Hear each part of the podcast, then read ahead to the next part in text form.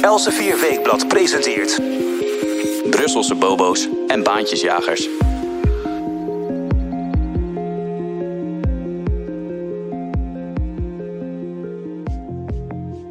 Na de Britse verkiezingen lijkt er geen ontkomen meer aan. Het Verenigd Koninkrijk gaat de Europese Unie verlaten. Remainers die een tweede referendum wilden, zien nu duidelijk dat een meerderheid van de Britse bevolking echt een Brexit wil. Onze correspondent Europese Unie, Jelte Wiersma, was donderdag in Londen en volgde de Britse verkiezingen van dichtbij. Hoe kijkt hij terug op de uitslag en de campagne? En wat staat premier Boris Johnson nu te doen? Wat is de stemming bij de achterblijvers in Brussel? We gaan het bespreken in deze nieuwe aflevering van Brusselse Bobo's en Baantjesjagers. Mijn naam is Matthijs van Schie. Goed dat u weer luistert naar een nieuwe podcast van Elsevier Weekblad. Jelte, welkom. Toen wij elkaar vorige week spraken, toen we wezen de peilingen op een of een nipte overwinning van de Conservatives, uh, of misschien wel op een hung parlement, een parlement zonder duidelijke meerderheid. Maar de overwinning van de conservatieve partij is juist heel fors uitgevallen. Ze hebben een uh, ruime meerderheid in het lagerhuis. En hoe komt dat? Nou, meestal wordt rechts onderpeild, zoals dat dan uh, in, uh, met een mooi Nederlands woord heet. Uh, dat komt omdat mensen aan de rechterkant van het politieke spectrum meestal minder op sociale media zitten, ook minder ja. zich engageren uh, met uh, uh, peilingen. En omdat het soms ook in sommige kringen niet bon ton is om te zeggen dat je aan de rechterkant van het spectrum ja. zit. Dus mensen geven niet eerlijk antwoord als er gevraagd wordt naar hun voorkeur. En als ze dan in het stemhokje staan, dan stemmen ze toch aan, de, aan de rechterkant. Ja, we hebben het gezien met het Brexit-referendum zelf. toen ook alle peilingen leken te wijzen op Remain bij de verkiezing van Donald Trump in Amerika hetzelfde jaar. En nu dus weer. Uh, waar volgde jij uh, de, de verkiezingsuitslag? Nou, ik ben in um, Winchester geweest op uh, woensdag en op donderdag en vrijdag was ik in Londen. Ik um, heb een aantal hele goede contacten in het team rond Boris Johnson. En een aantal goede vrienden daar die mij uitnodigden om daar eens een verkiezingsavond uh, of een verkiezingsdag, uh, moet ik zeggen, te beleven. En uh, um, dat begon s ochtends voor mij in Kensington, de rijkste borough van het ja. Verenigd Koninkrijk. Um, waar we naar het stemhokje zijn geweest in, uh, in de speelplaats, uh, de gymhal zou je kunnen zeggen, van een lokale basisschool met een vriend van me. Uh, die had dus ook uiteindelijk met heel veel, naar heel veel mitsen en maren conservative gestemd. En die werd dus bij de uitgang gevraagd door een polster, ja. een dame met een iPad die dan vraagt wat heeft u gestemd, dat hij dat niet wilde zeggen. Uh, dat toont ook maar weer die onderpeiling die daar uh, mee plaats, uh, bij plaatsvindt. Hij was bang voor de, of nou bang is een groot woord, maar de reactie, die, die, die vertrouwde hij niet helemaal dat het een, een, fijne reactie zou zijn. Exact, exact. Um, en um, de dag is zo verder gekabbeld tot uiteindelijk ik een heerlijk diner heb mogen genieten met vrienden en een aantal adviseurs die rond Johnson hangen. En um, die. Um, Hadden zij er vertrouwen in op dat moment? Dat er een uh, ruime meerderheid niet, zou komen? Nee, nee, zeker niet. Nee, zeker niet. Het was heel onduidelijk, omdat er uh, inderdaad, zoals jij noemde in de introductie, de peilingen erop wezen dat er. Uh, dat Labour um, en, en Lib Dem samen wel eens een meerderheid zou kunnen, ja. kunnen halen. En daarmee zou het um, uh, referendum mogelijkerwijs uh, uh, teniet worden gedaan. Het Brexit-referendum ja. uit 2016. Dus toen die overwinning om tien uur Britse tijd doorkwam, toen was de verbazing groot. de opluchting ook. En ja. um, de, ik heb zelden zoveel vreugde gezien. Ook bij mensen die daar aanwezig waren, die meestal Labour stemmen of liberaal-democratisch. En die Remain hadden gestemd, dus die in de Europese Unie wilden blijven. Ook zij waren opgelucht. Dat was uh, iets paradoxaals, maar zij waren, uh, zeiden: eindelijk is er nu een definitieve beslissing. En dan kunnen we na 3,5 jaar burgeroorlog over Brexit kunnen we er eindelijk over ophouden en over andere zaken gaan praten. Ja, dat was ook precies uh, waar, waar Boris Johnson natuurlijk tot in den treuren uh, campagne mee voerde. De slogan Let's Get Brexit Done. Dat was eigenlijk het enige wat we zo'n beetje uit zijn mond hoorden de afgelopen weken. Terwijl uh, zijn, zijn tegenstrever Jeremy Corbyn van Labour, die, die wil het eigenlijk, eigenlijk over alles hebben, behalve over Brexit. Ligt daar ook de sleutel van de overwinning? Ja, maar er zijn nog wel een aantal andere zaken te noemen die op het Europese continent misschien minder in het oog zijn gesprongen. In het Verenigd Koninkrijk ehm, is, is een groot eh, verschil tussen Zuid-Engeland ehm, en uh, Noord-Engeland, Schotland, Wales. Ja. Uh, dat zijn Zuid-Engeland is, is heel rijk en Londen ligt daar, maar ook de omgeving is, is, behoort tot de rijkste regio's ter wereld. terwijl Noord-Engeland is een beetje net zoals Wallonië, nooit helemaal hersteld Ja. uh, van de neergang van de industrieën die gebaseerd waren op steenkool en, en, uh, Precies. enzovoort. Um, En daar wonen natuurlijk van oudsher eh, heel veel Labour-stemmers. ja, die was- mensen, exact. Die Ja. stemmen, die, in het noorden stemt men historisch Labour, in het zuiden historisch Conservative. En ehm, eh, Boris Johnson is erin geslaagd om van de Conservative Party eigenlijk een soort CDA te maken. Ja. Ehm, hij is eh, gaan doen wat hij als burgemeester van Londen ook al deed. Uh, hij is natuurlijk uh, acht jaar burgemeester van Londen geweest. Dat vergeten mensen vaak. En hij wordt vaak op het continent als heel rechts of heel nationalistisch omschreven. Dat is de man allerminst. Dat, is zo, dat is zo vreemd. Dat is ook slecht, slecht begrip vaak en, en slordig onderzoek naar zo'n man. Ik, uh, hij is um, natuurlijk uh, lang in Brussel geweest um, als, uh, als jonge man, waar zijn vader uh, bij de Europese Commissie werkte. Ja. Hij is juist heel erg internationaal georiënteerd. Hij is correspondent geweest, net als jij in hij Brussel. is correspondent geweest in Brussel. Hij, heeft, natuurlijk, hij is half Amerikaans ook, zoals Winston Churchill, Ja. zijn grote voorbeeld ook. En hij was de enige reden dat hij überhaupt ooit burgemeester van Londen kon worden, wat over het algemeen links of liberaal stemt, of links-liberaal. Ja. Is dat hij juist heel erg een middenkoers daar altijd voer. Dus hij was heel erg groen. Ja. Johnson was erg voor uh, introductie van fietsen en de auto beperken. De, uh, de fietsen die in die stad uh, publiek beschikbaar zijn, die je dan op kan pikken op stations en, enzovoort, die worden ook Boris-bikes genoemd. En eh, hij was erg voor investeringen in, de, in de, het openbaar vervoer. Er is massaal geïnvesteerd onder zijn Ja. bewind in het openbaar vervoer. Dat is een van de weinige zaken waar de burgemeester van Londen echt over gaat. Want heel veel zaken gaat hij niet over. Dus hij heeft dat kunstje eigenlijk op nationaal niveau heeft hij herhaald. Hij heeft mensen die niet normaal gesproken conservative zouden stemmen, heeft hij over weten te halen door zijn charme en door zijn grappig, grolle geestigheid, zijn Engelsheid ook, om conservative te stemmen. En dat heeft hij gedaan door massaal, massale investeringen te beloven in Noord-Engeland, Ja. een gebied dat altijd Labour stemde. Massale investeringen in de uh, Nationale Gezondheidsdienst, de NHS. Um, en um, heel veel uh, investeringen heeft aangekondigd in bijvoorbeeld breedband of 5G-netwerken in, op platte, in plattelandsgebieden in Noord-Engeland, Schotland Ja. enzovoort. Dus hij heeft um, allerlei beloften gedaan.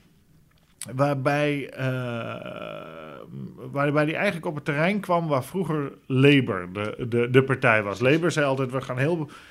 Wij zijn de partij van de publieke investeringen. En, en de conservatives waren altijd de partij van prudent financieel overheidsbeleid. En dat, Ja. dat laatste, dat heeft Johnson, eh, laat dat lopen. Dat, hij zegt, ja, bezuinigen gaan we niet doen. Staatsschuld in het Verenigd Koninkrijk is, uh, is toch rond de 90 procent. Uh, van het uh, nationaal inkomen. Hij zegt: nee, nee, nee. Uh, wij gaan investeren, wij gaan geld uitgeven, ja. meer schulden maken. Um, en die boodschap is in ge gecombineerd met die duidelijke Brexit-boodschap. Ja. is die zeer goed aangeslagen in het noorden van Engeland. En daar heeft hij, uh, en ook een deel van het noorden van Wales trouwens, en daar heeft hij uh, zeer veel stemmen weg kunnen kapen bij de Labour Party. Ja, dat, dat is gebleken. Wat je noemt inderdaad is helemaal niet zo heel erg rechts. Hij heeft dus een, een brede groep kunnen aanspreken. En als we dan eventjes naar, naar Jeremy Corbyn gaan, dat, dat is de man eigenlijk die te boek staat als een marxist, zich daar, voor zover ik weet, ook helemaal niet voor schaamt om die term te gebruiken. En aan wie toch wel uh, allerlei antisemitisme-schandalen heel uh, nadrukkelijk zijn blijven kleven. Nou uh, heb ik de afgelopen dagen wat, wat reacties gezien vanuit het Labour-kamp. En het viel mij op dat de, dat de Labour-leiders, de politie, zich eigenlijk van alles de schuld gaven. De media, de leugens, de zogenaamde leugens van Johnson, racisme wat een rol zou spelen. Maar zichzelf, daar hadden ze eigenlijk weinig op aan te merken over hoe ze dat hebben aangepakt. Hoe, hoe kan dat, dat je zo'n grote nederlaag leidt? Tegelijkertijd niet bepaald uh, overloopt van zelfkritiek. Ja, dat is een hele goede vraag. Ehm, een bord voor je kop, denk ik. Dat is het enige antwoord Ja. dat ik kan geven. Eh, iedereen die, die ik daar heb gesproken, die, en dat las je later ook in de verslagen, eh, uit de, van Labour-kant, die zeiden allemaal van, eh, op campagne hoorden we van de kiezers, we willen misschien wel op jullie stemmen, maar niet op Corbyn Ja, en, eh, en zijn agenda. En eh, de mensen van. eh, ik heb een aantal mensen gesproken die stemden conservatief. Niet omdat ze conservatief zijn, maar omdat ze zo'n hekel aan die Corbyn hebben. Want ehm, ja, die heeft antisemitisme binnen zijn eigen partij toch te weinig de kop ingedrukt. En hij heeft een, ehm, eh, een regime gesteund zoals dat in Venezuela. Eh, dat ehm, dat land tot de financiële achter- a- afgrond heeft gebracht en tot de, eh, eh, waar miljoenen mensen op de vlucht zijn. Ja. Eh, en dat, dat regime heeft hij omhelst als het lichtend voorbeeld. Nou, het lijkt me niet verstandig om dat voorbeeld te volgen, eerlijk gezegd. Of je moet armoede nastreven eh, streven en, en vluchtelingen. ja. Eh, Nou, het is in ieder geval gebleken dat, dat onder de Britse bevolking weinig eh, enthousiasme bestaat voor dat socialistische gedachtegoed. Ja, dat is zeker zo. Wat, maar goed, eh, nogmaals, Johnson heeft dus ook eh, eh, de, de Labour Party de pas afgesneden. Ja. Dat heeft hij eigenlijk heel slim gedaan. Met, met gezegd van ja, maar dat ga ik ook allemaal doen. Wat Labour belooft. Meer investeringen in gezondheidsdiensten en achtergebleven regio's en zo. Dus Labour werd eigenlijk ingehaald op dat terrein Ja. door Johnson. En samen met die heldere Bre- Brexit-boodschap gingen er allemaal mensen die voorheen Labour stemden, gingen in ieder geval voor deze keer, dat kan wel eens eenmalig zijn, naar de conservatieve partij. Precies, ja. Het kan wel eens eenmalig zijn, zeg je. Want Johnson moet natuurlijk dat vertrouwen dat hij heeft gekregen van de kiezer, moet hij gaan waarmaken. Om te beginnen de komende weken de, eh, het scheidingsakkoord eh, voor de brexit eh, door het lagerhuis krijgen. Verwacht jij daar problemen mee of denk jij dat dat een fluitje van een cent voor hem is? Nee joh, kijk, zijn autoriteit is zo groot nu binnen die partij. Want hij is degene die deze partij eh, gerevitaliseerd heeft. En eigenlijk een nieuwe partij heeft uitgevonden. Hè? Onderschat dat niet. Het is echt een andere partij dan, dan de Tory Party. Zoals het wordt genoemd in, eh, onder David Cameron. Of onder eh, John Major of Margaret Thatcher of andere was. Ehm, dus... Hij heeft die partij nieuw uitgevonden, nieuw leven in Ja. die partij geblazen. En hij heeft ook een heel nie- nieuwe groep parlementsleden in dat parlement die eh, tot hun eigen verbazing verkozen zijn. De, eh, Tot een eigen eh, verbazing, ja? oh ja, dat was de meneer uit Blythe Valley in het noordoosten van Engeland. Die, die man die met een zwaar noordelijk accent praat. Dat soort mensen zaten vroeger altijd bij Labour. Ja. En die tot zijn eigen schrik verkozen was. Een kennis van mij die had hem zijn campagne gesteund met 1500 pond. Dat was een kwart van het hele campagnebudget van deze meneer Ja, van ja, ja. 6000 pond. Die had nooit gedacht dat hij verkozen zou worden. Die mensen, die, die, dat, zijn, dat gaat van oud-mijnwerkers, buschauffeurs, allemaal mensen die... Echt de arbeiders, ja. Eh, Die, die voor de conservatieven zijn opgekomen, die tot hun eigen verbazing opeens parlementslid zijn. Die mensen zijn Johnson allemaal in en in dankbaar. Althans, in, hun witte bro- in deze witte broodsweken. Dus die, die, ik denk dat Johnson een makkelijke. een makkelijk het, het, het scheidingsakkoord, dat Ja. hij dus al met de Europese Unie heeft gesloten, eh er doorheen krijgt. Hij ga- zal wel een, mogelijk een aantal kleine wijzigingen nog eh, aan, aanbrengen, want hij heeft toen hij, hij was natuurlijk al premier, hij heeft heel veel beloften gedaan aan het eerdere lagerhuis om een meerderheid te krijgen. Ja. En een van die beloften hield in, ik ga sociale standaarden niet verlagen. Dat beloof ik nadat we de Europese Unie hebben verlaagd, of, eh, verlaten. Dus Mhm. ik ga niet lager zitten dan, dan de standaarden die we hadden Ja. als Europese Unie-lid. En die belofte is al ingetrokken. En eh, dan wordt het wel interessant om te zien om die, of die nieuwe conservatieven uit Noord-Engeland, die Ja. meer uit working class eh, achtergrond, een work- working class achtergrond hebben, of die daarmee akkoord Ja. gaan. Of, dus dat gaan we zien, maar ik denk het wel. Ehm, belangrijkste vraag voor mij is nu, eh, hoe gaat het nu verder? Ja, maar dat was ook mijn volgende vraag inderdaad. Eh, de handelsakkoorden eh, die nu eh, met de EU misschien niet meer zo makkelijk te sluiten zijn, die moeten nu vooral buiten de EU gezocht worden. En nou heeft Donald Trump al eh, Johnson nadrukkelijk gefeliciteerd met zijn overwinning en ook gezegd, eh, bij mij ben je van harte welkom om een eh, goede handelsdeal te sluiten.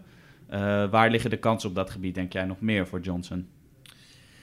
Ja, dat is lastig te zeggen. Ehm, in ieder geval zal hij ehm, onder enorme tijdsdruk staan. Hij wil per se voor het einde van uh, 2020, dus volgend jaar, een um, toekomstige relatie met de EU hebben afgesproken. Ja. De EU uh, zegt al uh, bij monden van commissievoorzitter Ursula von der Leyen en raadsvoorzitter Charles Michel. Een jaar is eigenlijk te kort. Ja. Want het Verenigd Koninkrijk uh, zal um, een nauwe relatie met de EU willen houden. Want dat is, dat is, en de EU wil dat ook met het Verenigd Koninkrijk. Dat is in wederzijds ja. belang. Maar hoe die relatie eruit gaat zien, uh, heeft nogal wat uh, gevolgen voor handelsakkoorden die, het, die de Europese Unie heeft met derden. Dus ja. er bestaat een handelsakkoord tussen de Europese Unie en Japan, Europese Unie Zuid-Korea, Europese Unie met uh, Zuid-Amerika mm -hmm. en met Canada. En die akkoorden, daar zit natuurlijk een clausule in. Um, van ja, Europese Unie, als je een akkoord met een andere partij gaat uh, sluiten over allerlei vrijhandel, dan moeten we daar wel even over praten. Ja. Want anders kan het natuurlijk zijn dat er straks dat het, de, stel dat het Verenigd Koninkrijk een akkoord met Marokko zou sluiten en een akkoord heeft met de Europese Unie, dan zou het zo kunnen dat producten massaal van Marokko via de Europese ja. Unie of via Engeland naar de Europese Unie gaan en dan bijvoorbeeld naar Canada worden ja. geëxporteerd. Dan zeggen de Canadezen, ja, maar die Marokkaanse producten die hadden we niet helemaal gewild. Dus uh, daar, daar zit. Um, dat kost eindeloos veel tijd, ja, kennelijk. Klinkt vrij ingewikkeld. Om al die EU-verdragen, handelsverdragen, die, daar moet dus allemaal naar gekeken worden. En uh, uh, vandaar dat de Europese Unie-vertegenwoordigers zeggen dat kan nog wel even duren. Dus ja. Johnson heeft zichzelf onder enorme tijdsdruk gezet. En uh, dat wordt heel spannend. Of hij inderdaad voor eind van 2020 dat gaat, erin slaagt. Slaagt het niet, dan krijg je alsnog een vorm van wat wel gezegd wordt een harde brexit of, ja. een, of een clean brexit wordt het wel genoemd. Dat Alle een beetje van je doorsnijden. Ja, Ja. nou ja, grotendeels. Het hangt een beetje van je voorkeur af welke vocabulaire je gebruikt in deze kwestie. Maar ehm, dat wordt heel spannend. En voor Nederland spe- eh, specifiek is het van het grootste belang dat er nauwe relaties met het Ja. Verenigd Koninkrijk blij- blijven bestaan. Sterker nog, dat is een beetje een paradox. Als ehm, Nederland geen nauwe relaties met het Verenigd Koninkrijk eh, zou hebben. de, ehm, en eh, het Verenigd Koninkrijk zich ver afscheidt van de Europese Unie, dan heeft het Verenigd Koninkrijk ook veel meer ruimte om innovaties Ja. te doen die binnen Euro- Euro- het Europese Uniekader niet mogelijk zijn. Ja, wat we bijvoorbeeld Eh, zagen met de, de pilsvisserij, waar, waar Nederlandse vissers met name door getroffen zijn. Of de, eh, de, de gentechnologie voor, voor zaden van, van planten. Exact. Ja. Al die zaken, eh, daar kan het Verenigd Koninkrijk in vrijheid in opereren.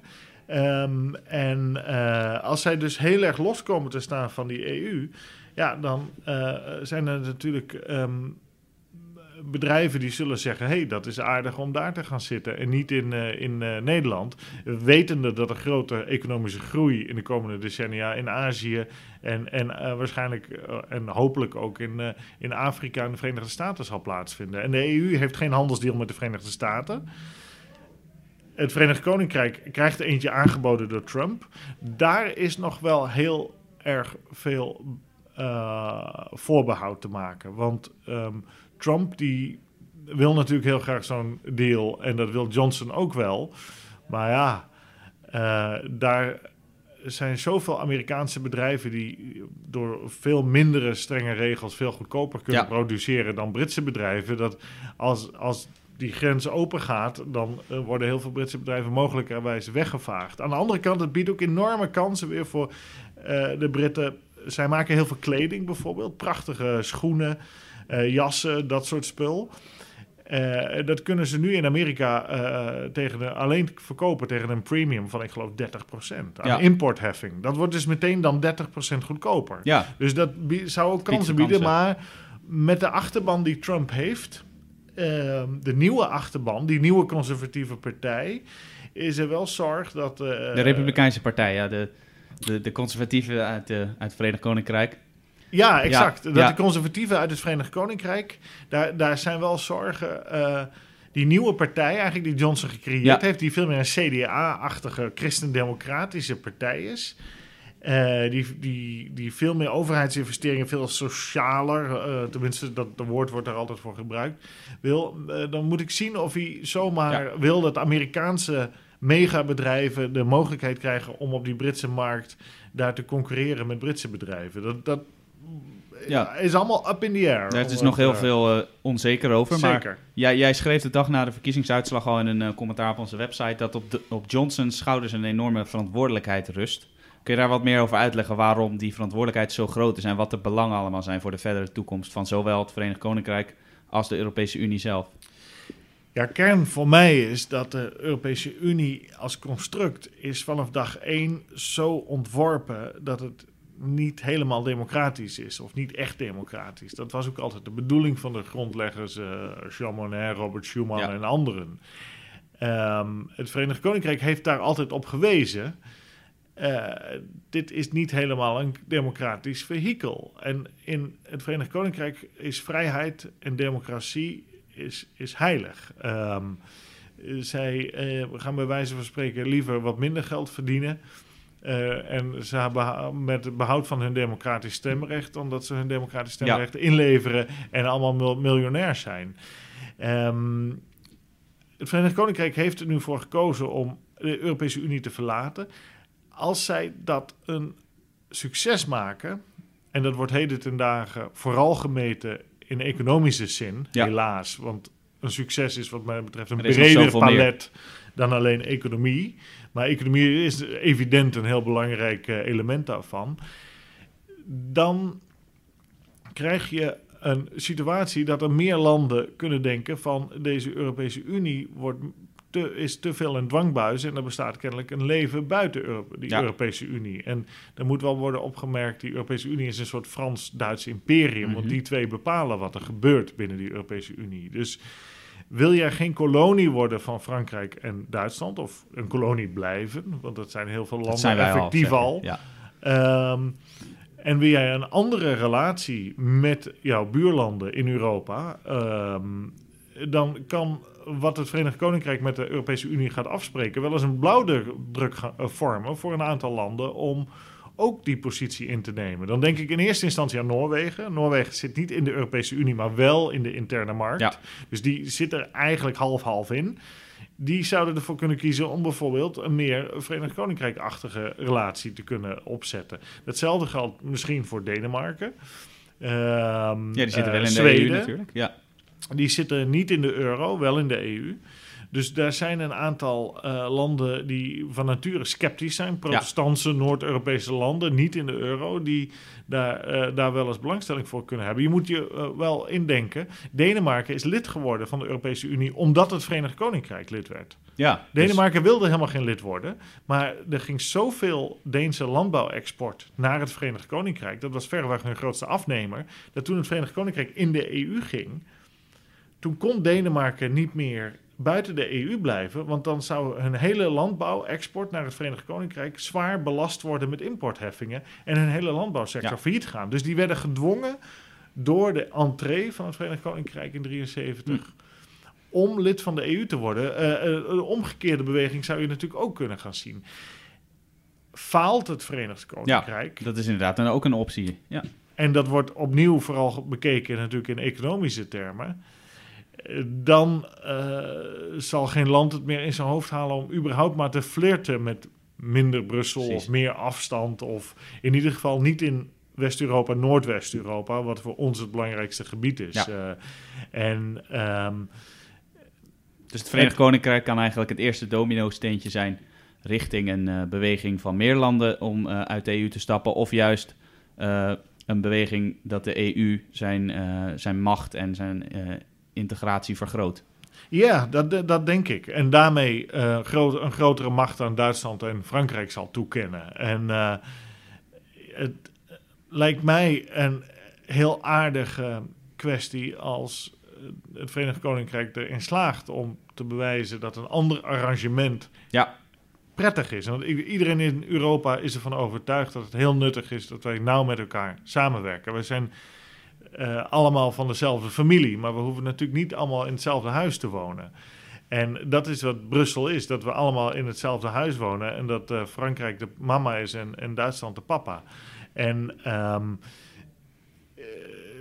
het is toch de, de lol van Europa is dat iedereen op zichzelf woont en dat iedereen een andere huis bouwt met een andere tuin en andere geuren en kleuren en andere producten heeft. En die, die rijkdom die wordt meer en meer onderdrukt wat mij betreft in, in dat e, Frans-Duitse EU-rijk. En ja, als het Verenigd Koninkrijk uh, die ruimte weer terug wil brengen voor natiestaten zoals Nederland en andere om Ehm, waarin meer, meer democratie en meer vrijheid bestaat, wat mij betreft, uh, dan, dan moeten ze het tot een succes maken. Dus dat heb ik al mijn Engelse contacten en vrienden ook gezegd. Ik zei, ja, Maak het een succes. Jullie hebben een enorme verantwoordelijkheid op je schouders genomen. Want als jullie, de, als, je, uh, als jullie er geen succes van maken, dan uh, er een heel aantal kleinere landen die zo vaak gered zijn door het Verenigd Koninkrijk, uh, waaronder Nederland uh, tegenover Duitsland en Frankrijk, historisch gezien, zullen in de armen van Frankrijk en Duitsland blijven. En, nou, dat maakt het eigenlijk des te spannender om dat allemaal te volgen het komende jaar. Of, en, en natuurlijk langer, want het zal vast langer duren voordat we de volledige effecten gaan merken. Je, jij noemde net al het, hetzelfde huis, het Brusselse huis. Daar was eigenlijk gelijktijdig uh, ook uh, iets belangrijks aan de hand. Uh, de Europese Raad van regeringsleiders die kwam bijeen. En die waren dat natuurlijk ook met argusogen aan het volgen, die, die stemming. jij was daar niet aanwezig, maar jij weet daar natuurlijk genoeg van. Je bent alweer in Brussel geweest. Hoe is de stemming nu in Brussel? Nou, in, in, Brussel was de Europese Raad op dezelfde dag als de verkiezingen in het Verenigd Koninkrijk. Dus dat, uh, die uitslag kon meteen worden besproken aan uh, um, de vergadertafel in het Europa-gebouw in, uh, in Brussel. En daar was in die zin opluchting dat er nu duidelijkheid lijkt te zijn. Ik bedoel, het Lagerhuis moet er nog over stemmen, maar dat er um, in ieder geval um, nu een relatie kan worden opgebouwd. Um, toekomstig, uh, die, die, uh, waarbij er geen energie meer verloren gaat uh, binnen de EU aan het kijken naar Brexit. Ja. Maar andere thema's zoals de Green Deal om het klimaat schijnbaar te redden en een Europese defensie-unie te bouwen en nog een heel aantal projecten op te zetten om Europa eigenlijk tot een mondiale superpower om te bouwen, dat, die, um, uh, dat daar nu alle energie naar kan toevloeien. Dus er was um, na drieënhalf jaar um, discussie uh, eerder opluchting dan, uh, dan dat er verdriet ja. was. Nou, die Green Deal, je noemde het al, dat was misschien wel het belangrijkste punt. Dat werd uit mijn hoofd een dag voor de Britse verkiezingsuitslag gepresenteerd. Het pakket van maatregelen van Frans Timmermans. Nou begreep ik dat het een aantal activisten niet ver genoeg ging. Want een groepje van Greenpeace-activisten die wilde het gebouw van de Europese Raad in brand steken. Heb ik dat goed begrepen? Ja, er gingen weer allemaal wilde verhalen. Of ze dat nou echt wilden ja. doen, dat weet ik niet hoor. Um, kijk, deze mensen die denken dat hun uh, stem zwaarder weegt dan die van een ander. En daarom gaan ze buiten de democratische procedures om zichzelf uh, op deze manier uh, manifesteren. Dat moeten zij weten hoor, dat recht hebben ze op zich. Maar, ja, en dat terwijl eh, de, de Green Deal die er ligt toch behoorlijk ver gaat.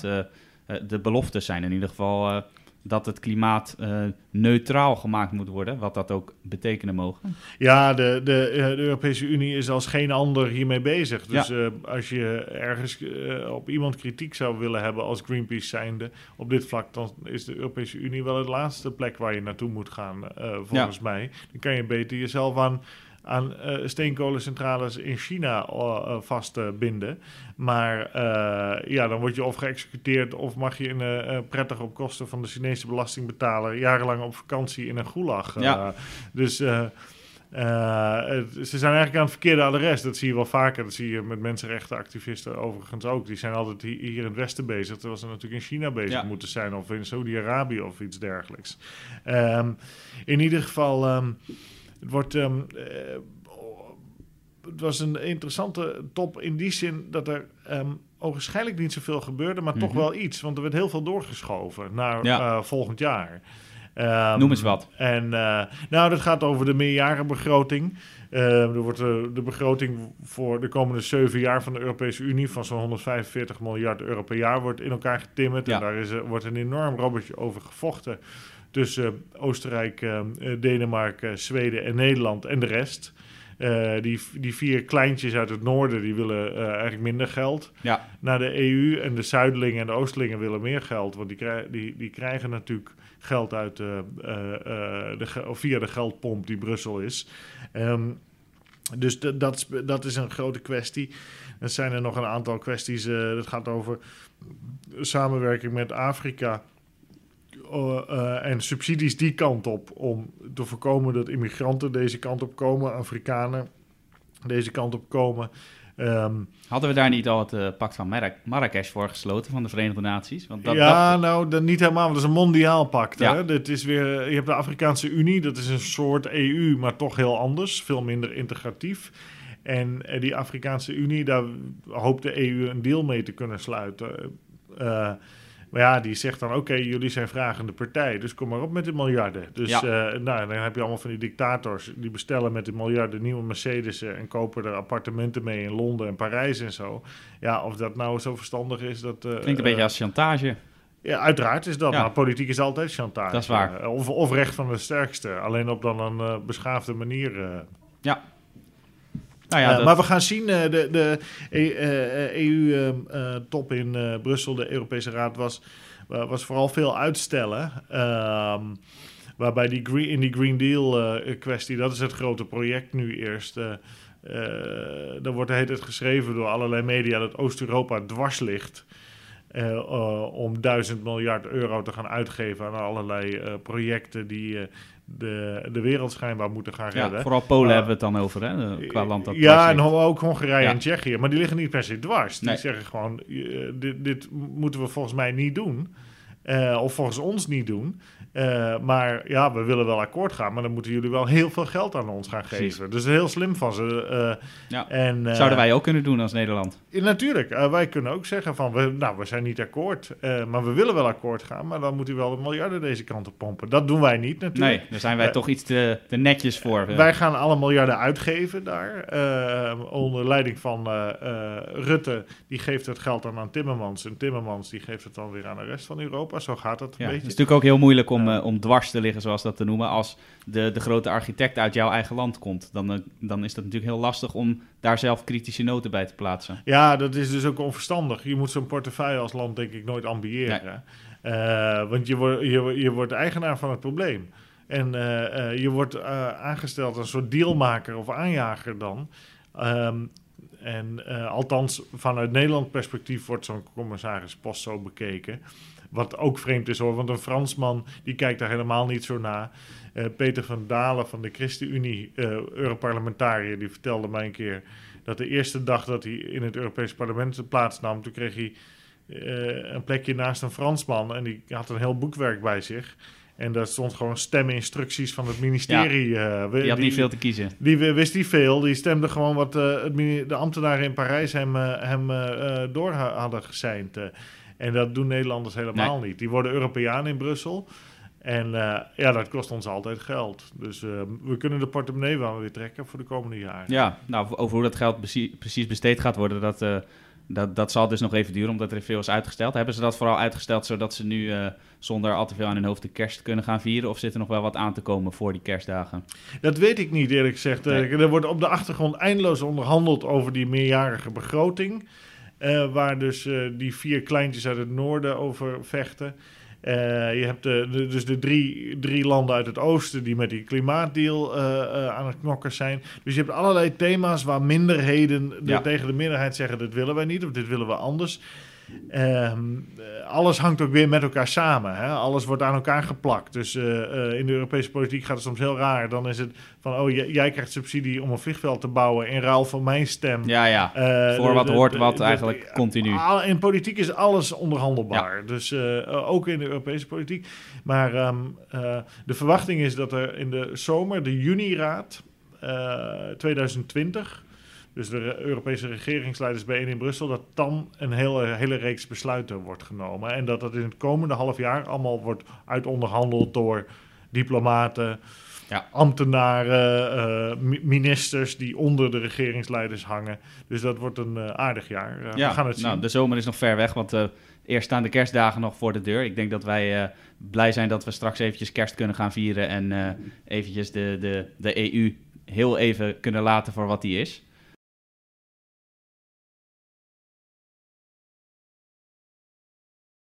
Wij spreken elkaar natuurlijk in het komende jaar weer eh, geregeld, hopelijk elke week weer, om eh, van alles te bespreken over de Brusselse gang van zaken.